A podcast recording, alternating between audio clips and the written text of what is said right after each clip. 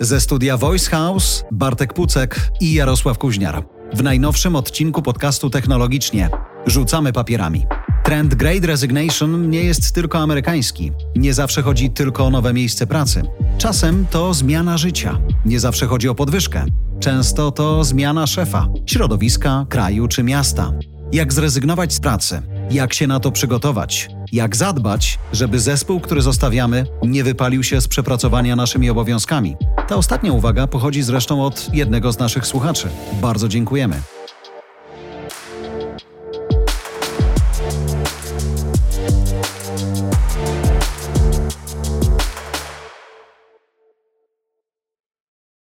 Podoba mi się temat, z którym pan dzisiaj przychodzi, panie redaktorze, bo ja chciałbym rzucić papierami. Łap! Lecą do Szwecji. Kto zostanie z tą no, robotą? Słuchacze zostaną, Pucek zostanie.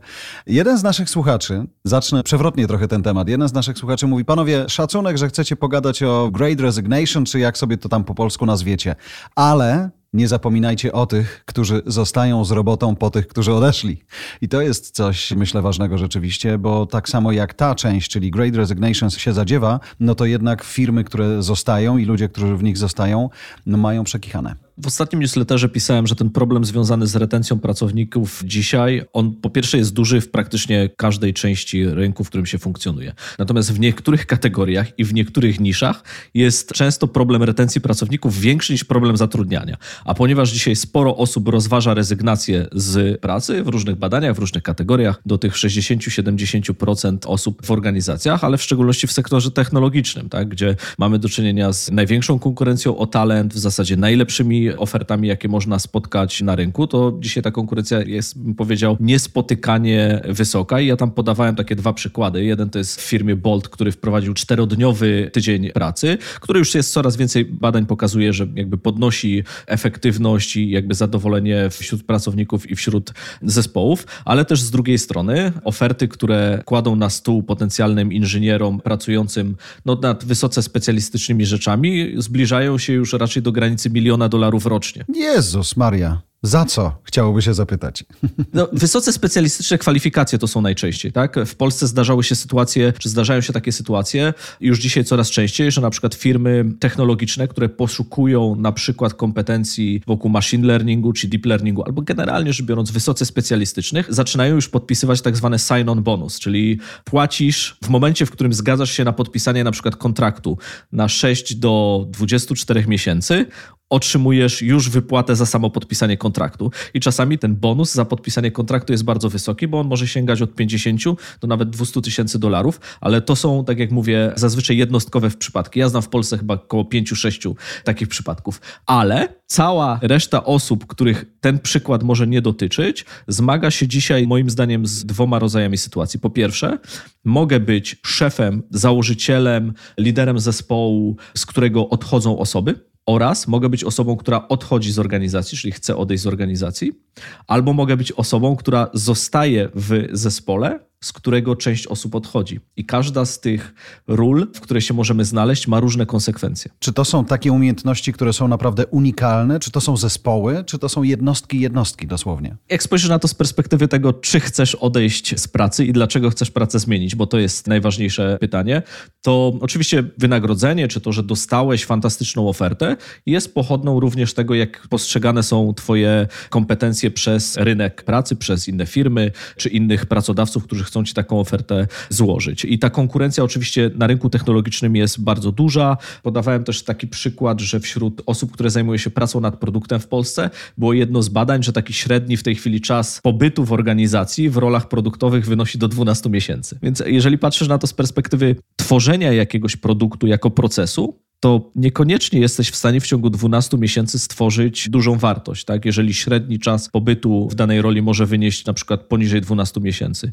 I teraz, jak spojrzymy na to z perspektywy takiego naszego personalnego rozważania, czyli dlaczego chcielibyśmy zmienić pracę, albo dlaczego chcielibyśmy zrezygnować z pracy, bo część osób, trzeba pamiętać, decyduje się na rezygnację z pracy i wcale nie, nie oznacza to przejścia do podobnej roli do innej organizacji, bo czasami może to oznaczać na przykład całkowite przekwalifikowanie albo na przykład założenie swojej własnej firmy, co dzisiaj jest jedną z popularniejszych decyzji, lub niektóre osoby całkowicie postanawiają się wycofać z rynku pracy. Ale wracając do takiego personalnego rozważania, to zobacz, z czego może wynikać w ogóle decyzja o porzuceniu pracy, o chęci zmiany pracy, bo musisz sobie odpowiedzieć tak naprawdę na pytanie, jak bardzo jestem spełniony, spełniona w danej roli? I to jest takie zaglądanie w głąb siebie i ono czasami jest podlane na przykład aspektami czysto finansowymi, no ale jest też to powiedzenie, że zazwyczaj rezygnuje się ze względu na szefów, a nie ze względu na firmę, w której się pracuje. Druga kwestia to jest to, czy uważamy, że się uczymy w pracy i funkcji, którą mamy, ponieważ no, samo uczenie się też może przynieść takie poczucie spełnienia, tak? To w jakim stopniu budujemy kompetencje, wiedzę specjalistyczną w swoim sektorze albo w swojej funkcji, Często nie zdajemy sobie sprawy z tego, jak wiele się nauczyliśmy, dopóki nie musimy nauczyć kogoś innego.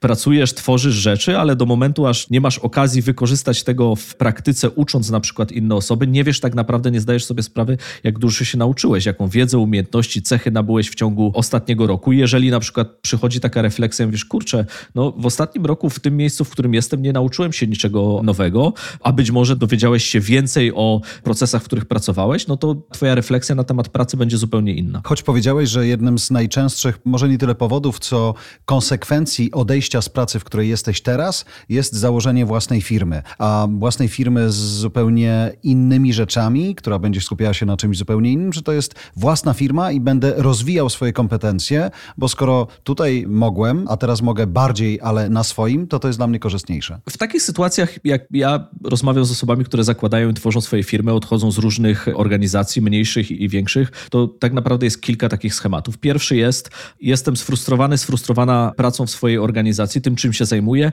ale dostrzegam niszę, którą mogę wykorzystać, czyli nauczyłem się czegoś i postanawiam na tej podstawie zbudować swój biznes, ponieważ uważam, że na przykład moja organizacja niewystarczająco wykorzystuje daną niszę, postanawiam stworzyć taką firmę, która tą niszę wykorzysta i zarabiać na tym pieniądze. Część osób decyduje się na założenie swojej firmy z perspektywy indywidualnej wolności. Droga przedsiębiorcy nie jest drogą łatwą. Słuchacze muszą sobie wyobrazić, wyobrazić, jak Jarek się uśmiechnął. No, ale e... po głosie słychać Bartka także, że wie o czym mówi, a ja tak, rzeczywiście. Ona nie jest może najłatwiejsza, ale jest fascynująca chyba bardziej. Tak, zdecydowanie. Natomiast trzeba też być gotowy na te negatywne konsekwencje tej drogi, ale ona daje ci pewien rodzaj wolności, za którą część osób może podążać. Kolejnym takim elementem jest fakt, w którym praca obecna, czyli pracujesz w jakiejś organizacji, pozwoliła ci być może zaoszczędzić pieniądze, być może na jakiś rodzaj stabilności, który pozwala ci zaryzykować w jakiejś innej kategorii, która do tej pory była tylko i wyłącznie twoją pasją ale uważałeś, że być może nie da się z tego wyżyć do pierwszego. Mówisz tylko o rynku amerykańskim, czy to jest jakieś uśrednione zachowanie pracowników europejskich? Jak to działa? Ja takich osób bardzo wiele spotykam w Polsce, tak? które z tych powodów porzucają. E, ale w firmach swoje... technologicznych, czyli takich, którzy naprawdę są wykwalifikowanymi specami od czegoś. Tak, głównie w firmach technologicznych, ale moim zdaniem to nie tylko dotyczy firm technologicznych, dlatego że bardzo często to jest też takie pytanie wewnętrzne, które na jakimś etapie każdy z nas ma, czyli czy podążamy we właściwym kierunku, albo mhm. może nie nie tyle właściwym, ile w takim, w którym chcemy podążać, tak? No bo czasami nasze priorytety życiowe albo zainteresowania mogą się zmienić i nagle okazuje się, że chcemy pójść troszeczkę bardziej w lewo albo bardziej w prawo.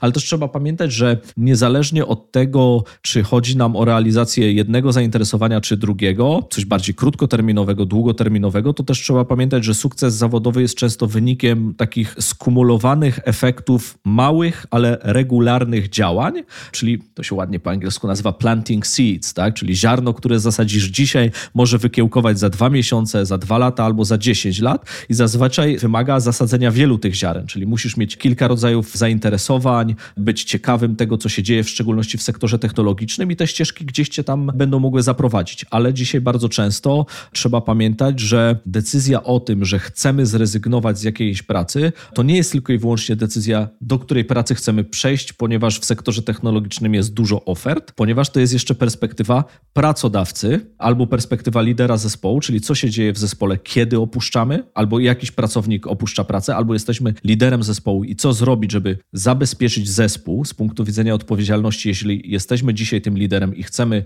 odejść z firmy czy odejść z organizacji, ale też z perspektywy pracodawcy, tak? No bo jeżeli jesteśmy pracodawcą, to chcielibyśmy zrozumieć, tak, żeby zapobiegać, albo przynajmniej może nie tyle zapobiegać, ile dobrze rozumieć proces związany z retencją pracowników e, w firmie, ponieważ niewiele firm jest w stanie wytrzymać dużą konkurencję o największy talent, to jest w jaki sposób jako pracodawcy, jako przedsiębiorcy, czy jako menadżerowie w organizacjach możemy pracować na tym, żeby rozumieć, dlaczego pracownicy chcą opuszczać naszą firmę. To jest jedno w tej chwili z najważniejszych zadań. I teraz, kiedy już wiemy dlaczego, no to teraz chciałbym zbliżyć się do tego naszego najważniejszego tematu, czyli jak tę pracę opuścić. Powiedziałeś o liderach zespołów. Na ile właśnie tutaj trzeba się przygotowywać, na ile to można robić w kooperacji z kimś jeszcze w firmie, na ile to są procesy, szczególnie w dużych, fajnych, technologicznych firmach, zaprojektowane także. To znaczy, nasz lider przychodzi i mówi, kochani, zmieniam swoje życie. I my wiemy, że go nie zatrzymamy już niczym. Już piątki, czwartki, wtorki, środy owocowe odjechały. Wszystko, co mieliśmy mu dać, daliśmy. On i dalej chce zmienić robotę. Na ile to są procesy przygotowane, żeby zespoły nie zostały gołe? W większości przypadków moim zdaniem w ogóle nie są przygotowane, czyli odchodzi osoba okay. i najczęściej powstaje wyrwa w organizacji. Jednym z takich trudniejszych aspektów związanych z zarządzaniem organizacjami, w szczególności organizacjami technologicznymi, gdzie ta rotacja pracowników może być większa, jest to, że bardzo wiele firm, to jest w szczególności kwestia widoczna też w startupach, ale moim zdaniem nie tylko,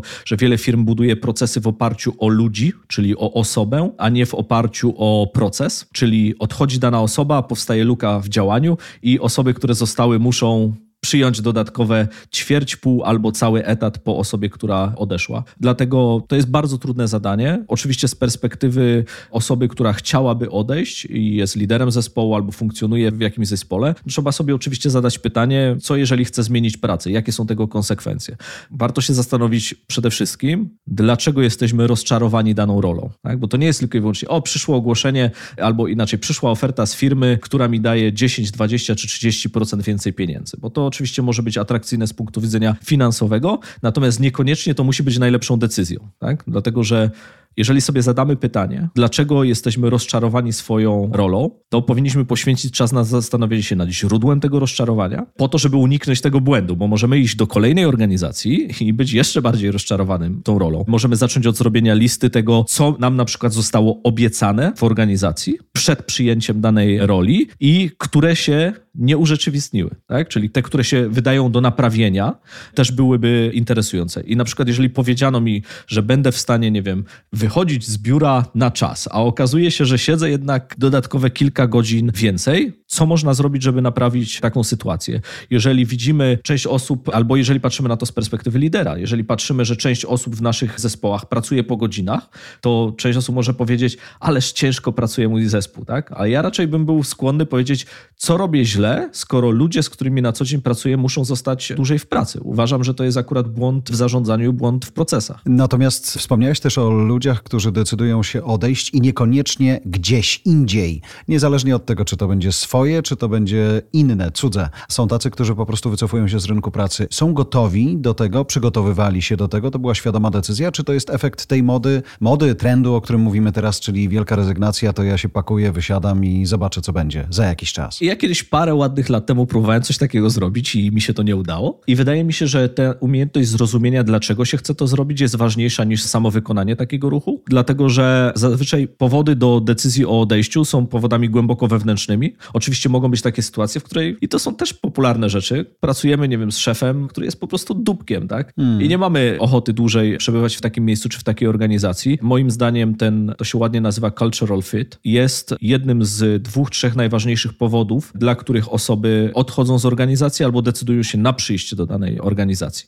Natomiast osoby, które decydują się na przykład wycofać albo całkowicie przekwalifikować, no to odpowiedź na to, dlaczego siedzi głęboko w środku. W takim razie, gdybyś miał komuś poradzić, słucha chociażby nas i wie, że można po swojemu, można inaczej, że to jest coś, co stało się dosyć naturalne, czy popularne, czy trendujące w Stanach Zjednoczonych, w Polsce też, choć może nie ma tej amerykańskiej nazwy, ale ludzie mają taką odwagę w sobie, żeby dzisiaj zmienić swoją, właściwie to zmieniają często swoje życie, a nie pracę na marginesie, nie? Oczywiście, dlatego, że być może oczekujemy jakiegoś innego rodzaju stylu życia. Chcielibyśmy zmienić coś w naszym stylu życia i próbujemy dostosować pracę również do tej zmiany.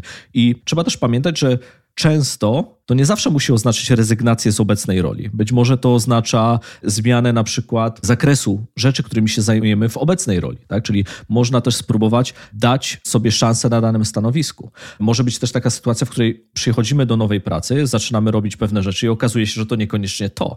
Być może jakiś wybór popełniliśmy w przypadku wyboru nowej pracy, tak? dlatego że rozpoczęcie nowej pracy i szansa na rozpoczęcie wszystkiego od nowa zawsze może być ekscytująca, tak? ale później jest zderzenie z rzeczywistością i nagle się okazuje, że być może jednak ta praca nie wyglądała tak różowo, jak obiecywał rekruter czy rekruterka w ogłoszeniu, co oczywiście w branży technologicznej na przykład może być bardzo popularne, dlatego że firmy w tym sektorze bardzo szybko się zmieniają. Role i zakres obowiązków również może się zmieniać bardzo szybko i zakres pracy dewelopera dzisiaj, a za dwa miesiące może być zupełnie inny. Zakres pracy osoby, która się zajmuje UX designerem też będzie inny za tydzień, dwa czy trzy miesiące. Częściej kobiety czy mężczyźni decydują się na zmianę? Jak to wygląda? I czy w ogóle ktoś robi takie badania? Jest szereg badań dotyczących tego typu zmian. Na rynku amerykańskim to jest tak, że te osoby, które wycofują się z rynku pracy w zakresie tej tak zwanej wielkiej rezygnacji, to w większości kobiety. To jest ciekawe. Jeżeli chodzi o zakładanie firm, to tutaj bym powiedział, że jest 50-50. Natomiast wydaje mi się, że tak naprawdę, niezależnie od tego, czy decydujemy się założyć nową firmę i będzie to firma technologiczna na przykład, albo decydujemy się na zmianę swojej roli w tym sektorze technologicznym, czy przekwalifikowanie, albo pójście troszeczkę w lewo w zakresie obowiązków, tak naprawdę tym trudniejszym pytaniem jest to, w jaki sposób zidentyfikować firmę, która jest zgodna z tym naszym DNA i naszym wspólnym postrzeganiem świata. To jest moim zdaniem dużo, dużo trudniejsze. I drugi aspekt tego jest oczywiście pytanie, w jaki sposób dobrze wykonywać swoją pracę, tak? Dlatego, że łatwo jest też zapomnieć o tym, jak ważne jest wykonywanie dobrej pracy. Znaczy, czekaj, dobrej pracy czy dobrze pracy? Wykonywanie swojej pracy w taki sposób, żeby ona przynosiła wartość. I niezależnie od tego, gdzie jesteśmy w organizacji, czy zakładamy swoją firmę, czy jesteśmy liderem jakiegoś zespołu, czy jesteśmy specjalistą w zespole, na koniec wkładanie serca w pracę dla części osób może być wyzwaniem. Tak? No bo napotykamy trudności, mówimy, ok, te trudności mogą nas dość szybko pokonać i jednak szczególnie, jeżeli pracujemy w zespole, na koniec dnia trzeba starać się robić to, co należy do naszych obowiązków ponieważ nie pracujemy w próżni. Oprócz nas może to być kilka, kilkanaście, a być może kilkadziesiąt osób we wspólnym zespole i zespół jest tak silny jak to najsłabsze ogniwo. No, nie chcesz być najsłabszym ogniwem. Najczęściej też jest tak i trzeba też o tym pamiętać z perspektywy osób, które prowadzą zespoły albo prowadzą organizacje. W przypadku bardzo dużych albo radykalnych zmian w organizacji, z których na przykład część osób może się nie zgadzać, osoby mogą też masowo odchodzić, tak? I wtedy powstanie luka albo wyrywa w organizacji taka, którą jest bardzo trudno zastąpić, dlatego że zrekrutowanie nowych osób dzisiaj na rynku jest po pierwsze trudne, po drugie, proces rekrutacji to nie jest proces od momentu, kiedy wywiesimy ogłoszenie, do momentu, w którym ktoś odbierze swój komputer. Proces rekrutacji zaczyna się w momencie, w którym ktoś opuszcza albo podjął decyzję o tym, że rezygnuje z pracy. Jeszcze być może nie powiedział tego swoim szefowi czy szefowej, ale w momencie, w którym ktoś podjął decyzję, jest szereg badań o tym, że produktywność tej części z takich osób może spadać. Więc konsekwencje tego pojawiają się w momencie, w którym ktoś wewnętrznie podjął decyzję o rezygnacji. I w tym momencie tak naprawdę organizacja już jest dotykana tym procesem decyzyjnym. Natomiast ten proces kończy się w momencie, w którym nowa osoba na tym samym stanowisku jest zdolna podejmować samodzielnie decyzje. Czyli nie w momencie, w którym dostaje komputer, nie w momencie, w którym przeszła szkolenie BHP, tylko w momencie, w którym ten proces onboardingu został dokonany w taki sposób, że ta osoba jest w stanie podejmować samodzielne decyzje. Dzisiaj procesy onboardingowe w organizacjach, bardzo wielu, są bardzo, bardzo słabo wykonane. Zazwyczaj skupiają się na odbierz komputer, podpisz kwity, przejdź obowiązkowe szkolenia, przeczytaj dwa dokumenty, możesz działać. Nieprawda. Proces onboardingu kończy się w momencie, w którym jeszcze raz ktoś jest w stanie samodzielnie podejmować decyzje i brać na siebie ryzyko. To zajmuje pół roku albo Dokładnie i rok czasami, tak. nie? Jak popatrzymy na to, więc długi czas ta wyrwa jest widoczna tak jest. i bolesna. Dlatego w bardzo wielu organizacjach to skupienie się na retencji jest dzisiaj, jak to się ładnie mówi, top of mind. Czyli zapobiegam, a nie leczę. Absolutnie, dlatego że proces rekrutacji nowej osoby po pierwsze jest bardzo kosztowny, kosztowny w rozumieniu finansowym i w rozumieniu czasowym. Dla niektórych ról poszukiwanie samej osoby może trwać na przykład pół roku, 8 miesięcy, 12 miesięcy. Ja znam takie role specjalistyczne, w której poszukiwanie trwa od 12 do 24 miesięcy, a koszt tego poszukiwania dla organizacji może być liczony w setkach tysięcy, czy nawet czasami w milionach euro. Jak myślę sobie, wiem, że obiecałem słuchaczom i sobie i tobie, że już nie będę wracał do tej książki, ale w książce No Rules Rules, opisującej historię Netflixową, ten moment właśnie dyskusji o tym, ile płacimy i komu za co, no to tam to fajnie brzmi, dlatego że jak nie w Netflixie, no to jestem w LinkedInie, jak nie w LinkedInie, to jestem w Google, jak nie jestem w Google, to jestem gdzieś indziej. Jakby ci specjaliści między topowymi firmami zaczynają krążyć też ze swoją wiedzą. Nie wiem, czy to przyspiesza te procesy rekrutacyjne, ale fajnie to widać w takim właśnie dużym i topowym ujęciu. Wiesz co, w Dolinie Krzemowej to jest w ogóle specyficzna sytuacja, dlatego że tam nie funkcjonuje coś takiego jak non-compete. W zasadzie w ciągu 14 dni możesz spróbować wyjąć dowolnego pracownika. Oczywiście to nie jest takie proste, że ktoś od tak się zgodzi, dlatego że jednym z ważniejszych zabezpieczeń są te okresy tak zwane vestingowe, czyli jeżeli masz opcję na akcje czy opcję na udziały w danej organizacji, to nie opłaca ci się z nich rezygnować, ponieważ jest to jeden z kluczowych elementów twojego wynagrodzenia takiego długoterminowego. No, tak? Tak. no bo mhm. poczuwasz się do tego, że jesteś współwłaścicielem tego biznesu, a twoje akcje będą, czy zakładasz, że mogą być w przypadku startupów, albo są już w przypadku dużych firm warte spore sumy pieniędzy, więc nie opłaca ci się rezygnować. Z drugiej strony też trzeba pamiętać, że w bardzo wielu organizacjach, tych, które są hiperkonkurencyjne, istnieje możliwość ścieżek rozwoju też w poziomie, a nie tylko w rozumieniu drabinkowym, mm. dlatego że te drabinkowe ma te wady, że w pewnym momencie dochodzisz do momentu, że jesteś pod zarządem i już nigdy nie awansujesz, tak? Prawda?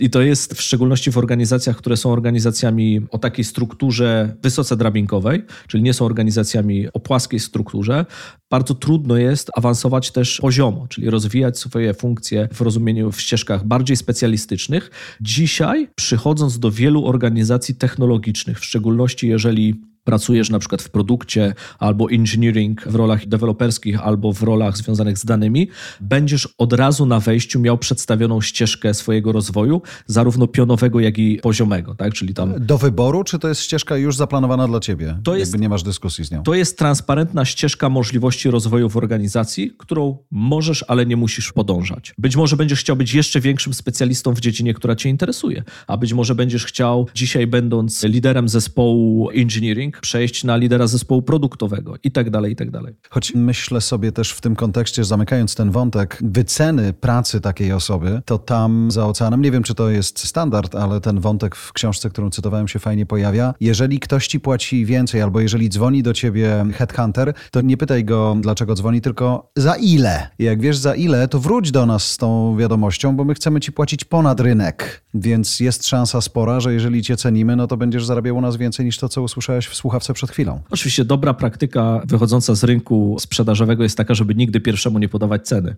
Czyli to tak naprawdę należy dojść do sytuacji, w której to potencjalny rekruter czy pracodawca podaje wynagrodzenia. Na szczęście dzisiaj sektor technologiczny wymusza w bardzo wielu aspektach podawanie widełek płacowych przed samą aplikacją, czyli nie dowiadujemy się nich o tym, jakie będzie wynagrodzenie na piątym etapie rekrutacji, bo takie sytuacje jeszcze czasami mają miejsce, już mniej w sektorze technologicznym, ale ogólnie na rynku jeszcze funkcjonują. Natomiast dzisiaj powiedział, takim standardem w branży technologicznej jest to, że większość ogłoszeń ma podane widełki płacowe. Kiedy patrzę na osoby, które w ramach newslettera zamieszczają ogłoszenia o pracę, to w tej chwili 9 na 10 ogłoszeń absolutnie ma widełki płacowe i z góry będziesz wiedział, jakie one są oraz gdzie możesz się w nich plasować i dlaczego może być takie miejsce z punktu widzenia finansowego atrakcyjnym miejscem pracy. Aczkolwiek pierwsze pytanie, które ja bym polecał zadać w przypadku decyzji o zmianie pracy, to jest z kim na co dzień będę pracował. I to jest praca domowa, która jest do odrobienia. I tutaj oczywiście różne firmy stosują różne praktyki, bo ktoś może ci powiedzieć, no będziesz pracował z X i Y, tak? I to jest w zasadzie jedyna informacja, którą posiadasz.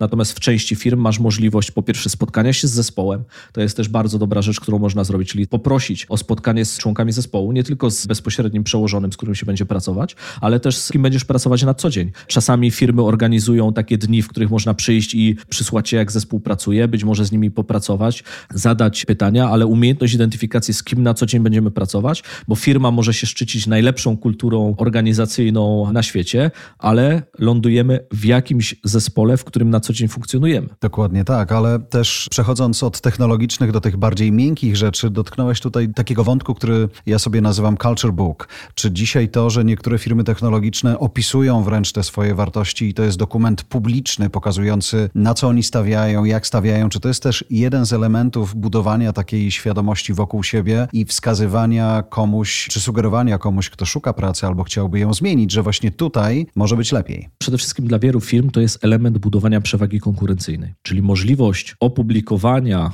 i świadomej komunikacji tego, jakimi wartościami kieruje się firma, może stanowić element przewagi konkurencyjnej.